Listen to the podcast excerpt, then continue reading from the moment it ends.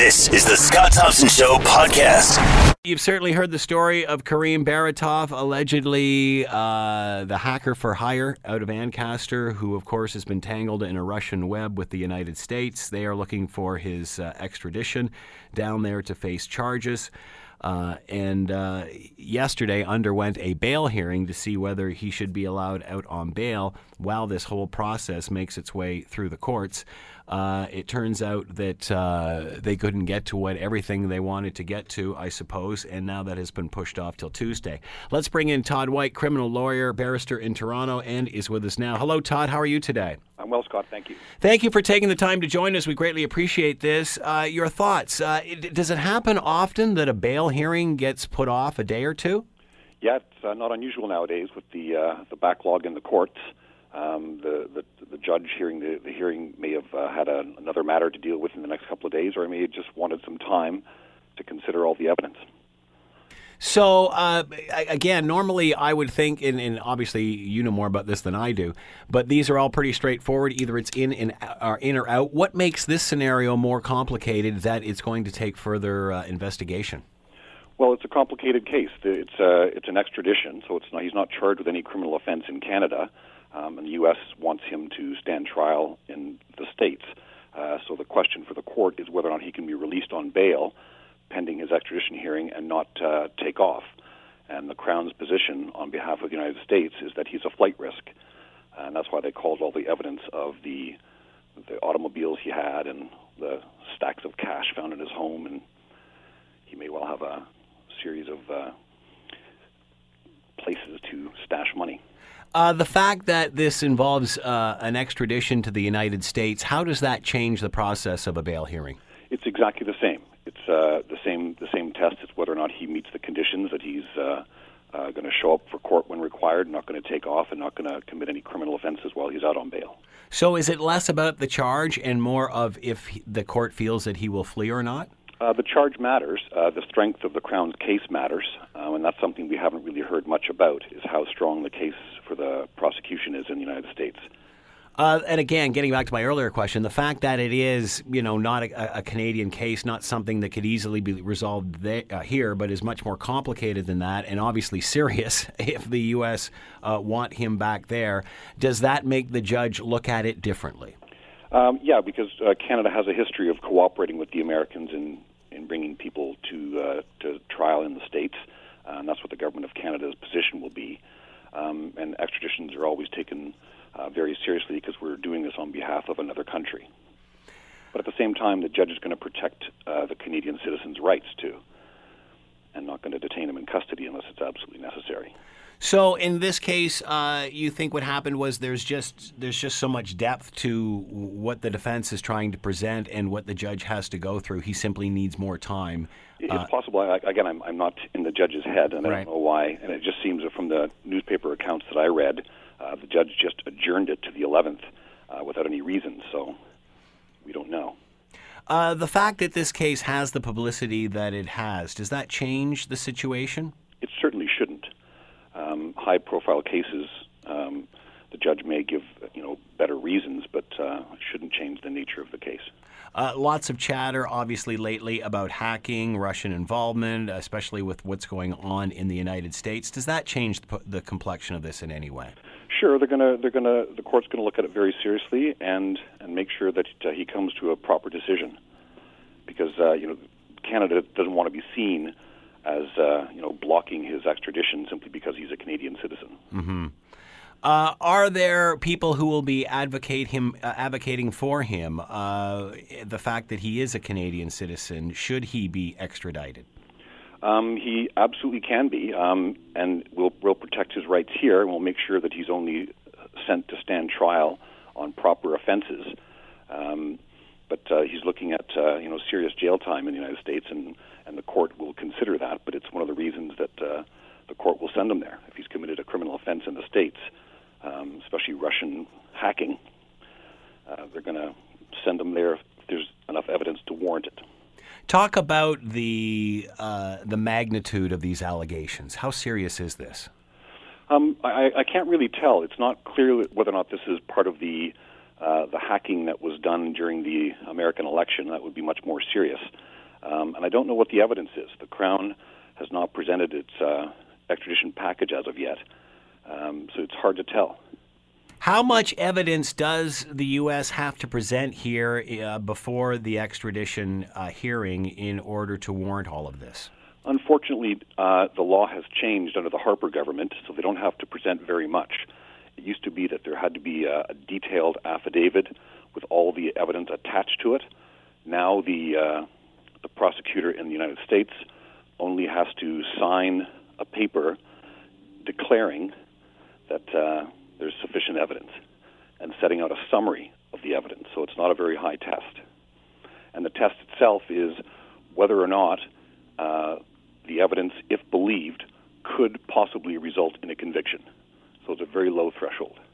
Uh, you said, unfortunately, why? Good or bad? It's bad. It's, it's you know, if you're going to send someone to the states uh, to be tried, uh, there should be you know sufficient evidence that is set out for a Canadian judge to actually look at, and not just a statement by a prosecutor.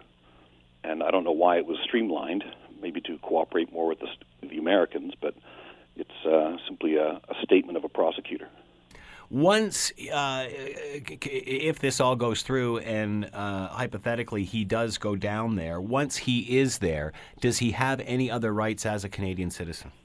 Uh, no. I mean he'll, he'll have rights uh, after the process um, but he'll have to retain an american counsel and fight the case uh, on american law. Any chance that if he is convicted he could serve his sentence in canada uh, absolutely. There's a whole process by which uh, it's, it's, called the Transfer of Offenders Act, uh, whereby uh, an accused person who's sentenced in the United States can a- apply to have uh, his sentence served in Canada. Uh, the Americans resist it because if you get 20 years in America, you'll serve almost 20 years. Mm-hmm. If you serve, if you get sentenced to 20 years in Canada, you may be eligible for parole after about 7 mm-hmm. So the Americans try to resist transfer of offenders back to Canada. Uh, advocates of Baratov say that uh, he is being used as a scapegoat. The fact that uh, obviously they're not going to get the others that are involved in this from Russia over here to stand charges, or into the States for that matter, um, is he being used as a scapegoat? How, how concerned does the Canadian government, uh, or is the Canadian government about that, or judicial system rather? Well, the judicial system will look at it very carefully, and that'll be the decision for the extradition judge, uh, him or herself. Uh, they'll have to take a look at what the evidence is and see whether or not there's actually a case. Um, and I, we haven't heard what that evidence is, um, but I, I don't think scapegoating is, is is in the used in the proper context here, because you know they have access to this person. Uh, they if they have grounds to believe that he was the one involved, you know he's in Canada, he can be extradited. He mm-hmm. can get the Russians possibly, but well for sure, but uh, so it's not a scapegoat. He's just they arrest who they can find. Right. Uh, why not charged in Canada if he's here while he's committing these crimes for, on a worldwide basis? I guess.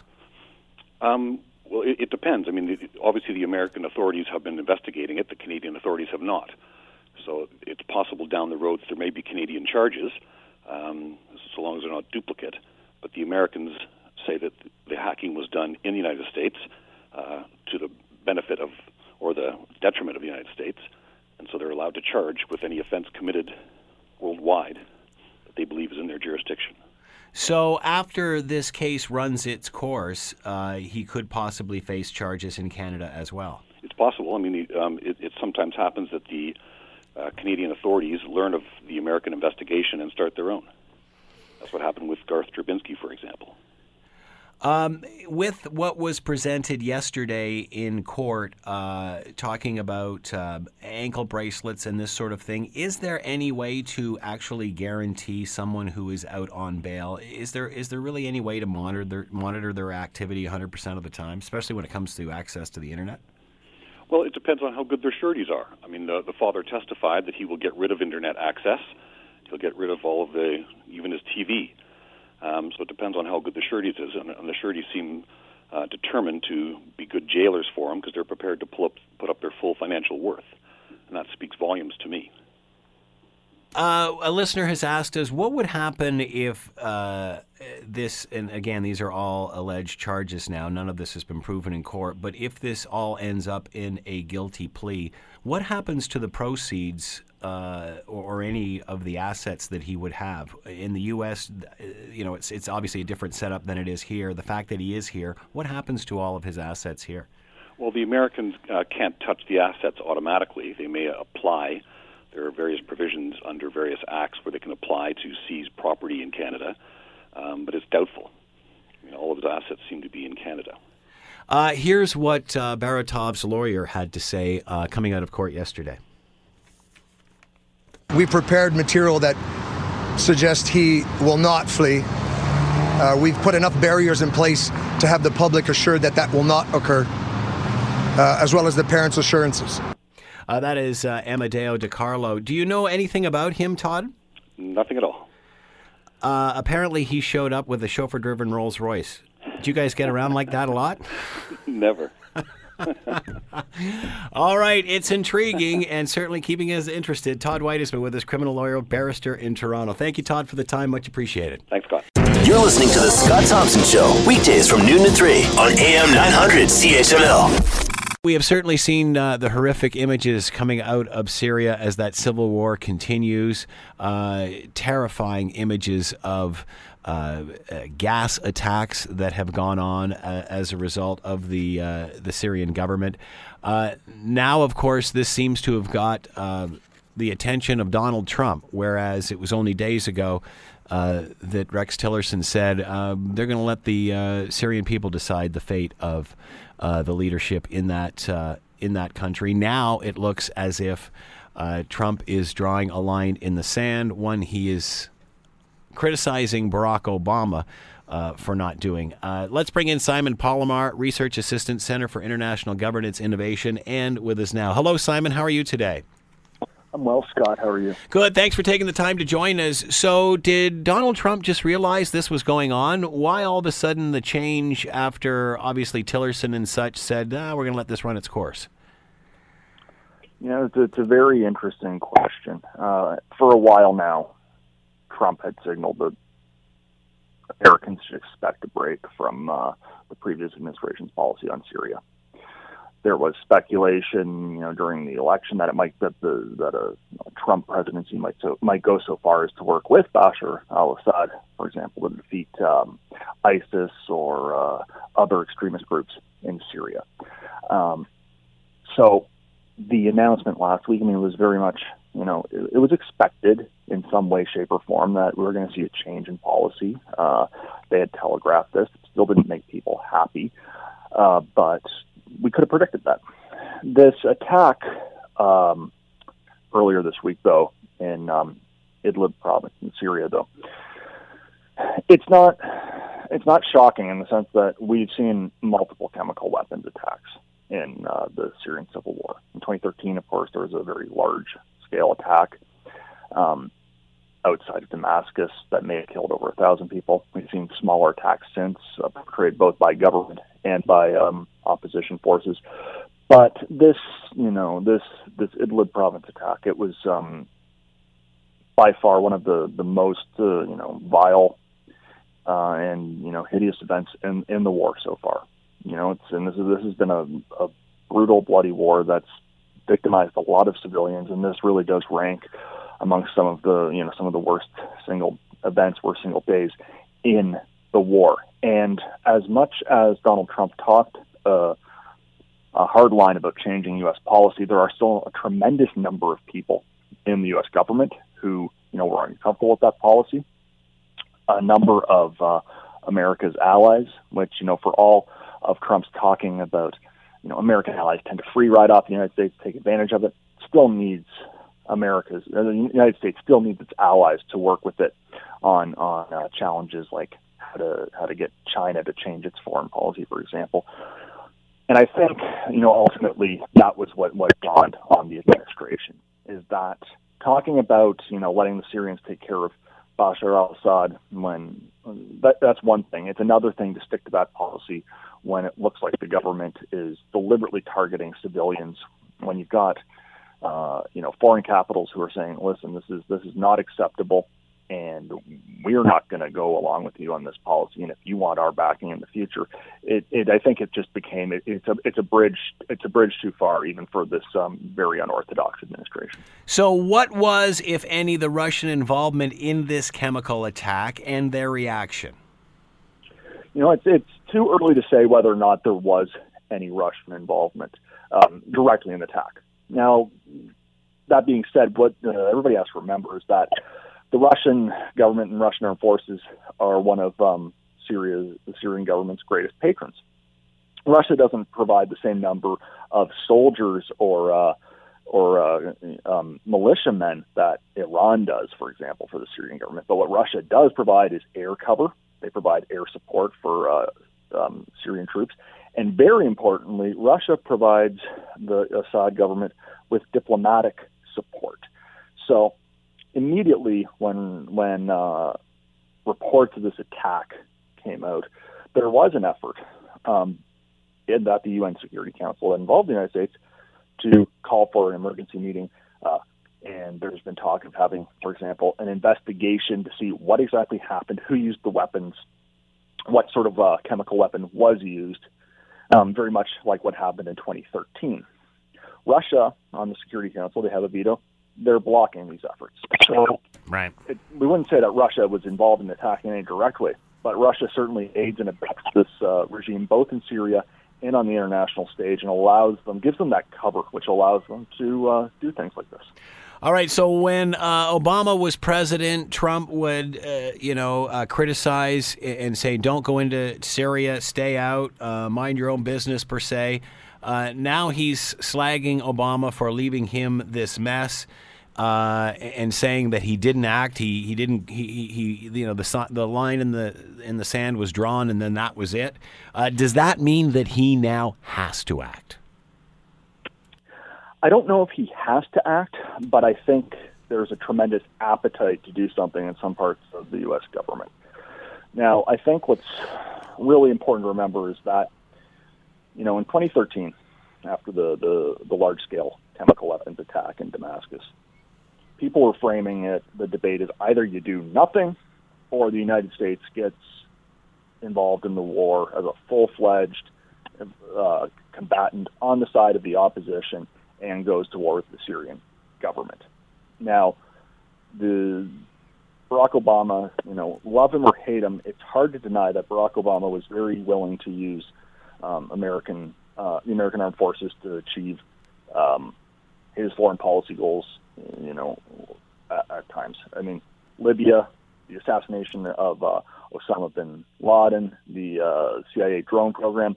Barack Obama was very willing to use armed force. I think, you know, looking at Syria, if his options were to do nothing or to become a full-fledged, you know, party to the war, the the, the obvious decision was to do nothing because nobody in 2013, and I would say very few people today have a coherent idea of how the United States would in, get would get involved in a full-fledged campaign to unseat Assad and then then rebuild the country afterwards. There's no appetite for that in the United States, and how to do it is unclear.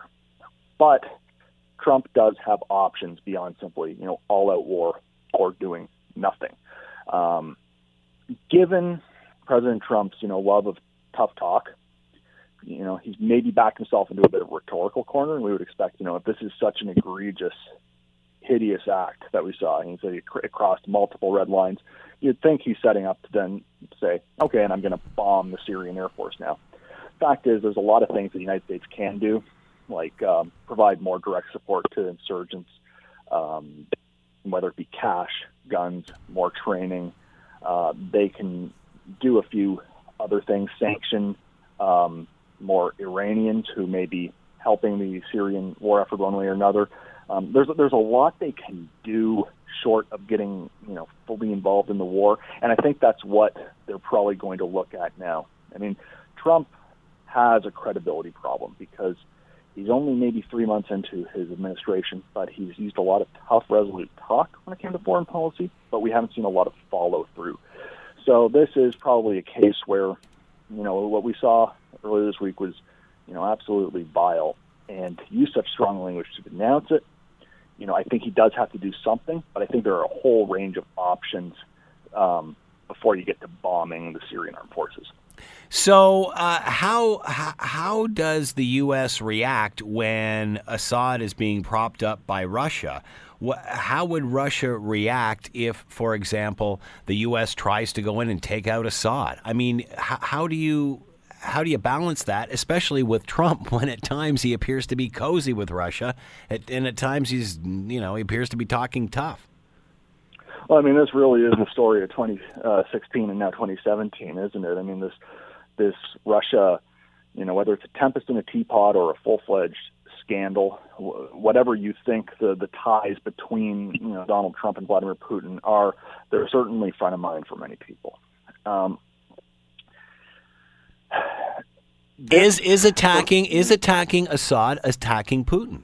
If the U.S. goes in and, and attacks Assad in some way or what have you, I mean, you know, you can decide what the what the retaliation is. Is that is that doing the same to Putin? Is that picking a fight with Putin? I think it depends on what you do before you attack the Assad regime. Um, my personal analysis, and this is shared by some other people, is that uh, you know Russia is in Syria for its own interests, right? And you know Bashar al-Assad is is useful for Russia's interests. They want to maintain influence in Syria. They want to maintain access to you know uh, naval bases, for example, in western Syria. They want to keep relations with uh, Iran good because Iran is a major challenge for the United States and divides the United States from some of its um, Arab allies, which allows Russia to then come in and fill that void. So, you know, Assad is useful for Vladimir Putin. If there was a, you know, potential peace deal that involved getting rid of Assad but maintaining Russian influence right. in Syria, maintaining Iranian influence in Syria, I'm fairly confident that they would probably take that deal, that they would sell Assad out. And he's probably aware of that as well. His people are aware of that. So it, it, it boils down to, you know, this is where international politics gets very grimy. It gets into a gray zone, you know, what, where, do, where do the ends and the means, what ends and means, what means justify what ends. It gets very grim. If there was a deal to get rid of Assad, hold him and uh, his uh, people accountable for war crimes, but that gave Russia a big win as well. I believe it could probably be hashed out, and the United States could then take action against Assad without enraging the Russians. But I mean, that would be a very hard deal to cut. Is Russia just waiting for the U.S. to do that, sort of to wash their hands of it? Your problem, not mine. I certainly uh, think they wouldn't mind in some ways if the United States took on the burden of Syria. Uh, you know, you followed this story, you followed the, the, the war there, you'll recall that, you know, several, a couple of times now, Russia has declared, well, you know, most of our combat operations are over or we're dialing them down, we're going to bring people home. They've said that a couple times now. And in fact, yeah, they brought some aircraft back, they brought some soldiers home. And then slowly, quietly, over the next couple of weeks, next couple of months, they ramped activity back up. They, they are in a situation right now where you know they've they've cast their their their lot with Assad. They want to maintain that influence. They don't have a good substitute for him right now, I suspect. Hmm. They don't know how to get out. If the United States were to stumble into Syria and, you know, the old adage, you break it, you bought it, and then become the ones that have to pick up the pieces, that might uh, the Russians might welcome that, you know, in, in some ways. They would they would of course say they don't welcome it, but in some ways it would fit their interests. But you know, right now what we're really talking about is, I mean, Russia probably wants a way out. They probably want to end this war as well, but they want to end it on their terms and with a settlement that's good for them. And if the United States can deliberately help them get there or stumble into it and make an error of their own, I think they would take it either way. Considering uh, all of these allegations and Trump's and his people's relation uh, with people or, or, whatever in Russia, uh, as bizarre as this sounds, could Trump be the guy that somehow broker some deal with Russia to get this solved? Three or four months ago, or maybe six months ago, trying to recall when exactly the the substantive allegations of of um, you know uh, Kremlin Trump campaign collusion began. A few months ago, Trump may have been that guy. I mean, it's important to remember that when he got elected, he really wasn't beholden to um, the establishment the Republican Party or the Democratic Party. He had that ability to do some unorthodox things. Right. But too much water under the compromised too much water under the bridge now. Too much water under the bridge, and so compromised now. Yeah. You know, in other Russia Trump news, Devin Nunes, a strong, you know, Trump ally on the House Intelligence Committee, has stepped down from the investigation. All right. That was the next Nunes- point I wanted to talk about. Your Nunes thoughts on that? So so Nunes is compromised. It's become very hard, I think, for Trump to disentangle himself from from uh, Vladimir Putin and to make that deal with Putin. It would have to be somebody that the American foreign establishment policy and America's allies trust to do the right thing. And I don't know if they do trust Trump right now. Uh, he's talking about Nunes stepping down, uh, at least temporarily, from uh, the the Russian probe uh, uh, committee. Uh, he says it's the left out to get him, but I understand there's some Republicans behind that uh, as well. Uh, can he do this temporarily, or is he gone for good? I think that Nunes is probably gone for good. He uh, the reason he and the the reasons that he has stepped down have all been of his own making. He didn't need to seek out this intelligence. He didn't need to get it from White House staff. He didn't need to lie about where he got it from, or at least admit where he got it from. This was, I mean, a colossal error of his own making, and it's it's fairly clear that um, a few power brokers in the Republican uh, Congress ha- have no confidence in him. There are a tremendous number of Republicans who want to get this thing settled one way or another. They want to get to the bottom of it. They want um, the they want the Republican president to be able to govern. They want a Republican-led Congress to pass laws. None of that is happening. I mean, this is not the only reason those things aren't happening, but this this Russia uh, scandal doesn't help. It's a tremendous distraction, and it sucks a lot of air out of the room. So I think that Nunes, I mean, from the Republican point of view, had to go. He's compromised. He can't be trusted at this point, and therefore he can say it's temporary. He can say it's because of left-wing activists, but that's an attempt to save face. Uh, has that same energy sucked Steve Bannon right out of the National Security Council? That's a that's a more interesting question. Uh, that's that's hard to say. I certainly think it's part of it, but um, General McMaster, who runs the Security Council, is uh, I mean one of those individuals like um, like Trump's uh, defense secretary Jim Mattis, who is uh, you know considered um, by Democrats, Republicans, and Independents alike to be you know a consummate professional, uh, very intelligent guy, not a politician. He's a national security professional. He's a professional soldier, and after the uh, you know the Flynn disaster, it the, it became clear that you know McMaster would probably only take the job if he knew that this was his organization to run and that he wasn't going to get overruled by uh, political appointees. So I think that you know the Bannon resignation from the principals committee that could be you know a part of that is certainly this this larger Russia challenge that Trump has, but I think a lot of that is probably um, you know a, a career nonpartisan professional just you know laying down the law in his own in his own policy shop and and and he may have threatened to resign. I have no idea, but I I see the it being probably McMaster at work there. Is it a distraction out of the way now? Uh, I hope so. You know, as, as somebody who works on you know policy issues, and I think a lot of other policy people are are hoping that this is a distraction out of the way. You know, it's not completely unusual to have um, political operators, you know, pollsters, political advisors who work with the president to have them sit in National Security Council meetings. But generally, they sit in the back, they stay quiet, they observe, they listen, but they don't participate and they certainly don't vote. This was unprecedented, and getting Bannon off of a off of a panel where he really had no really real reason to be there, you know, hopefully does just take some of that, you know, tension out of the room, get rid of one distraction. He can still stay, you know, in the room during the meetings, but uh, it hopefully does, you know, reduce those tensions and allows the National Security Council to get on with its work. Simon Palamar has been with us, Research Assistant, Center for International Governance Innovation. Simon, as always, thanks for the insight. Much appreciated. My pleasure, Scott. Have a great day. You're listening to The Scott Thompson Show, weekdays from noon to 3 on AM 900 CHML. All right, I've been, you know, we could have done this yesterday, and I didn't want to do it yesterday. It's like, nah, I'm not giving this family any more attention than they already have because I just, uh, I do everything in my power to keep uh, the Kardashians uh, out of uh, my kids' lives in any way. And anytime I ever see them watching it, I raise hell and shut it off and pull the plug and send them outside and all that sort of stuff. So, uh, anyway, um, Pepsi has a new ad out, or did have a new ad out. It involves Kendall Jenner, and I'm sure you've seen the ad. It's sort of a, a mock up uh, of a Black Lives Matter demonstration, I guess.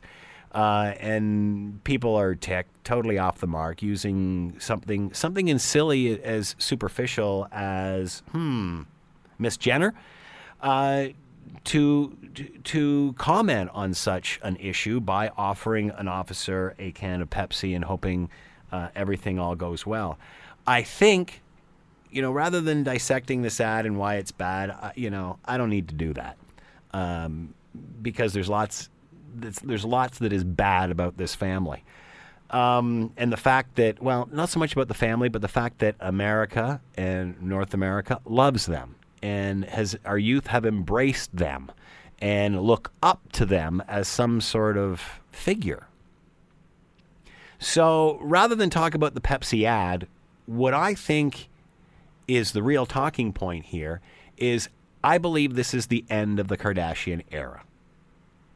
And by that I mean when this whole show started 10 years ago, or whenever the heck it was, seems like 20, um, it exposed this superficial life to everyone, and somehow this became a goal for a lot of young people. Money without a purpose. How does it happen? I don't care. I deserve it. I think with the change that we've seen on the planet, the change that we've seen in America with the rise of Donald Trump, what we've seen with Syria, what we've seen with terrorism, I don't think people are in the mood for the Kardashians anymore. And thank goodness. And maybe it's because there's a bigger Kardashian getting the spotlight, and that being Donald Trump. And I, I, I think that Donald Trump are the, the Kardashians on acid. It's how far this movement has gone the whole reality TV thing. And I think people are finally realizing this is pretty shallow. And I believe this commercial is the tipping point that the Kardashians have now run their course. And people aren't as impressed with their wealth and stupidity as they once were. Perhaps the president has brought that to everyone's attention. Let's bring in Elissa Freeman, uh, Principal Elissa PR Communications, as uh, Doug Columns for the Huffington Post, Canada.com, PR Daily. With us now, Elissa, how are you? Oh my goodness, Scott! Isn't this You're brilliant? So serious? Isn't it so brilliant? deep. I'm listening to this Yeah. to intro, and I'm thinking, "Ooh, Exactly. So it's not so much about the stupid Pepsi commercial, but I think this is it for the Kardashian era. I think this whole bubble headed era has now left us, and we're moving into a much more political movement of the 70s, or sorry, the 60s. I think we're leaving the flamboyant 80s behind, uh, which all this seems to me is just an, uh, an extension of that, and we're getting back into the protest years of the 60s. Am I, am I off the mark here?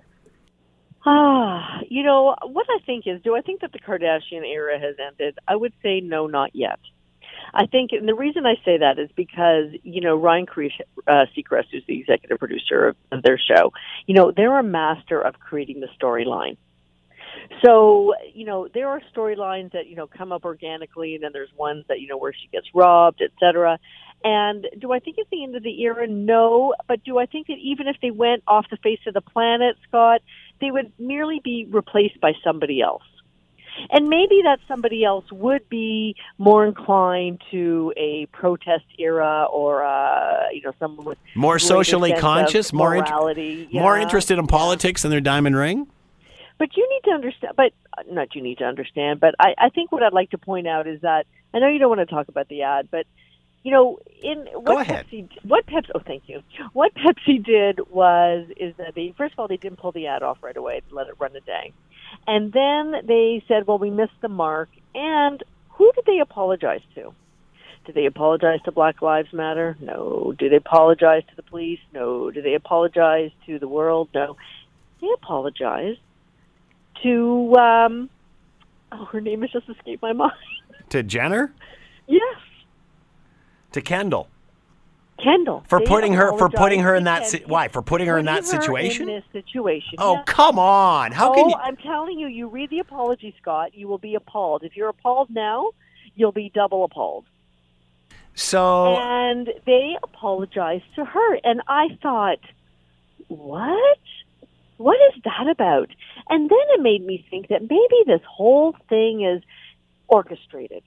Because, hmm. like, let's think about it. No conglomerate, no brand established as Pepsi is, like Coke, like anything from Unilever or Procter and Gamble, nobody does anything without market testing. Nobody does if there's a commercial going on and they want to make sure that they have the right tone and the right people and the right message. You go to your polling or you go to your market research and your focus groups and you sit behind the smoke glass, you know, as a client and eat the cheesies and the candies and listen to what everyday Canadians or Americans have to say. There's no way that Pepsi did not do this. And if they didn't, well, shame on them. But I think that their structures and, and you know their processes are so well entrenched that I can't believe that that would never happen. maybe they're apologizing to Kendall Jenner, for the same reason I'm saying is because they, they've officially just killed the whole Kardashian era with that spot. Maybe that's why they're yeah, apologizing. I think they probably vaulted her into it and kept her safe in a bubble from it. And by apologizing to her, so oh, let's look at the timeline. They run it.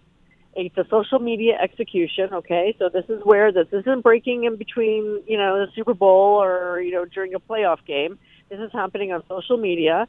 They knew that there would be social media outcry. That happened. Check. They let it roll for 24 hours while people are getting good and mad to the point where Martin Luther King's daughter weighs in. yeah. You know, if only daddy had a Pepsi while he's Yeah. being manhandled by the police. Wow. And then they say, oops, I think we missed the mark. And not only did we miss the mark, but you know what? Uh, we would like to apologize to Kendall Jenner because of this. And I'm like, what? You want to apologize to Kendall Jenner? Do they think the me American- And it makes me think that this was orchestrated. They knew that this would happen. They didn't want her to be part of, uh, perceived as the blowback, as being part of the execution or the creative concept of this commercial.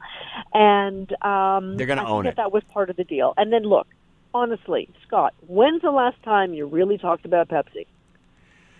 Good point. Right, never. Yeah. And everybody, and I even saying to my husband yesterday, I said, you know, this is Pepsi trying to be, I like to teach the world to sing, Yeah. which, by the way, I could still sing to you word for word.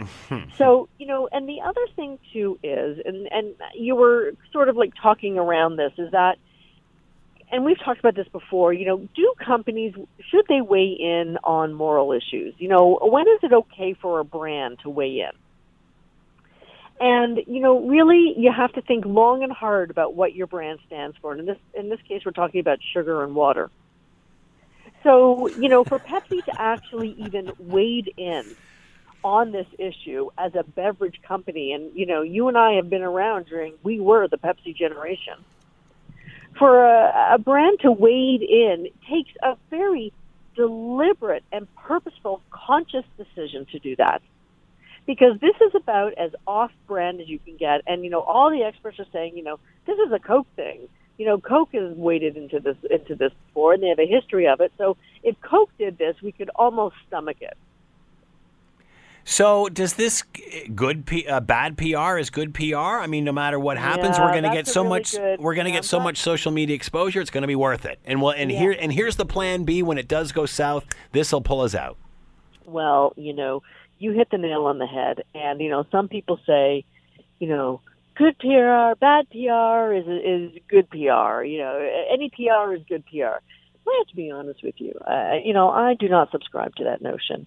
And the notion is is that you better be pretty damn savvy, if I can say that on Corus Radio. You better be pretty savvy on how you're going to pull yourself out of this. Yeah, almost. So- the plan B is almost has to be as good as the initial plan, really, Oh, because the plan B Yeah. has to be better Yeah. than the plan A. Mm-hmm. So if you're going to play this game, you have uh, you've got a whole strategy thought through. You know, air commercial, social media, blowback. Let it go for a day.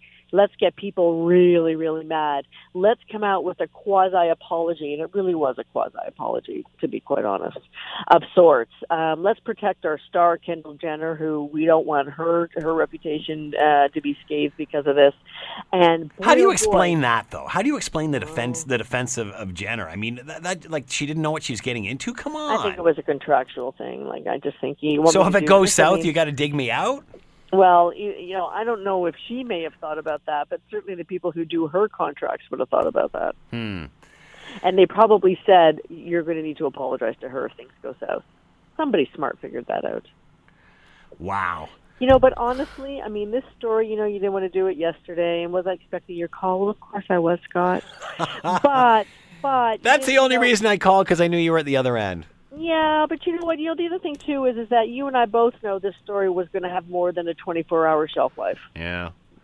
So were they attempting? Uh, we'd like to teach the world to sing. Were they? Because I mean, you know, that seemed to hit the nail on the head. And as you mentioned, you can still sing it today. So um, they were trying the same thing, did it successfully. I don't know if you watched the CTV news last night, but they ended their report by actually playing it, which was beautiful. And what was what was her final words or his final words? you Something know? like they should have just bought a Coke or something Yeah, like they should have just given him a Coke Yeah, or should have bought him a. Coke. And I just, I really, my husband and I, we, we laughed our heads off at that one. But, um, Um, you know, I think they knew there would be inevitable comparisons to Coke, but there's been a you know, 30, 40 year history of the Pepsi challenge, of who- which tastes better, you know, Pepsi or Coke. And so I think that they understood that there would be inevitable comparisons to that and that they would probably dig up the I'd like to see, you know, like to mm. teach the world to sing commercial. So I think that they had thought all of this through. You know, the more I look at it, like when I first saw this and the backlash that occurred, I'm thinking, well, how did this even get past the storyboard stage? What, Kendall Jenner's going to like solve, you know, uh, the greatest morality issues happening in the USA today by giving a white cop, a white girl giving a white cop a co- you know, a Pepsi? Yeah. That's a great idea. Next. So, you know, so what now? I mean, you talked about if you're going to do this, you've got to have a strong plan B, but now you need a plan C. What happens now? First of all, I got to be honest with you. I don't think anything's going to happen to their brand. I think people are going to buy Pepsi, maybe even more. I don't think they're going to, uh, you know, be hurt by this at all. As sad as that sounds. You know what? What if we see on a new on news footage if people demonstrating and actually bringing Pepsis to the demonstration to hand to police? Then it's Well- knocked out of the park, isn't it? Well, yeah, From a PR perspective. Yeah. Like we're just going to bring you Pepsi. Please don't hurt me. Don't shoot. Don't hurt me. Here's a Pepsi. Yeah. You know. Hands So, in the I air. mean- hands in the air, holding a Pepsi. Yeah, hands in the air. Wait, you know what? Wait till next week. We might say that. we might see it rather. I know. Then you can say, "I knew it." All right, I can't let you go without uh, asking you uh, about Premier Wynne's ads trying to sell the electricity uh, discount that's coming up in June. Um, is there any way to possibly sugarcoat this? Uh, should she just have let it go silent? Obviously, we don't need to to be notified of a change in our bill. Opening it up, we'll we'll discover that. Uh, good play, bad play here. You know what I think about this is that you know Wynne's counselors and you know their war room. They're I think they're popping a, a lot of narratives into the air to see what happens. They're almost like trial balloons. I, I, I believe that they cannot ignore the hydro issue because to ignore it would also be political suicide. So if you're going to meet it head on, do it this way.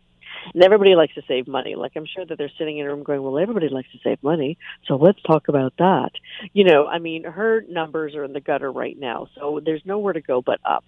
The other things, you know, that you're going to be hearing her talk about, for example, we talked about this. Um, you know, there was a survey going on uh, specifically in the York Regional District School Board talking about bullying and talking about LGBTQ bullying. So, you know, there's a number of narratives that she's popping out there, and I think it's all setting them up to, you know, we are the liberals we're not the conservatives. And if you're concerned about social issues and social impact and, and freedoms, you know, you might want to take another look at us. So I think that you and I will be discussing a number of different things as we go on over the next 17 months and seeing which narrative sticks. And when they find a narrative that sticks, they'll they'll put this out, they'll do their polling, they'll get their numbers and they'll see where the where the split is and who's for them, who against who's against them and then they'll decide from there. All right, I'm going to ask you something pretty weird because uh, it's the end of the segment here, and um, you know, you. I'm guessing you would give executives advice, uh, people advice on when they go out and they present themselves, while they're doing a meeting in front of 20 people or 200 people, or what have you. You, would perhaps give them tips on how to best present themselves. Correct? Correct. Can you tell me, and and as a man who's over 50 can you hmm. tell me why it is that men that are older than me don't trim their eyebrows? I see this on Donald Trump. I've seen it on I've seen it on the richest men. I've seen it on the poorest men. I've seen it on the smartest, the dumbest. I, I, what is it? And and I know these people go to barbers, and I know a barber would look at that and and you know, it would be a natural. It's the first okay. thing out of the mouth. What is it about okay. old guys and bushy eyebrows? I don't know, Scott. You know, I said to my husband, and I don't know if he's listening right now, but if he is, he's going to be laughing his head off because I said to him, I said, "Oh my God, honey, your your your brows they're drooping, they're like touching your lids." And he says, "I said, you you know, I could just trim them for you." And he goes, "No, you don't." And he takes his finger, wets it, and zoop, yay! across the other eyebrow. And I thought, well, there you go. So what I think you have to do is you have to pick your battles. Why do guys have tr- you know, bushy eyebrows? They don't see it as important, but it, at least maybe they're they're trimming their nose hairs and their ear hairs. So you know you gotta. But every barber must. Everybody gets a haircut. Every barber must point this out to them. They must say, "No, I want." They must say, "No, I don't want you to touch them." All right. It's well, like it's like it's it's like you know we as we go older as we get older we lose testosterone but we get eyebrows. You need a campaign. Just say no to bushy eyebrows. I don't get it. Uh, you know, Kendall Jenner to say it. I, you know, it, it's it's as if uh, you know we're we're selling old men erection drugs, but we're letting them go around with bushy eyebrows. It just it's a shame. It does make sense. It's uh, a shame. Elissa Freeman has been with us. Elissa PR, thank you as always. As always, Scott, thank you. I don't think I got an answer to my question, though, did I? Yeah, well, they shouldn't have it, but All anyway. Right, let's move on. The Scott Thompson Show, weekdays from noon to 3 on AM 900 CHML.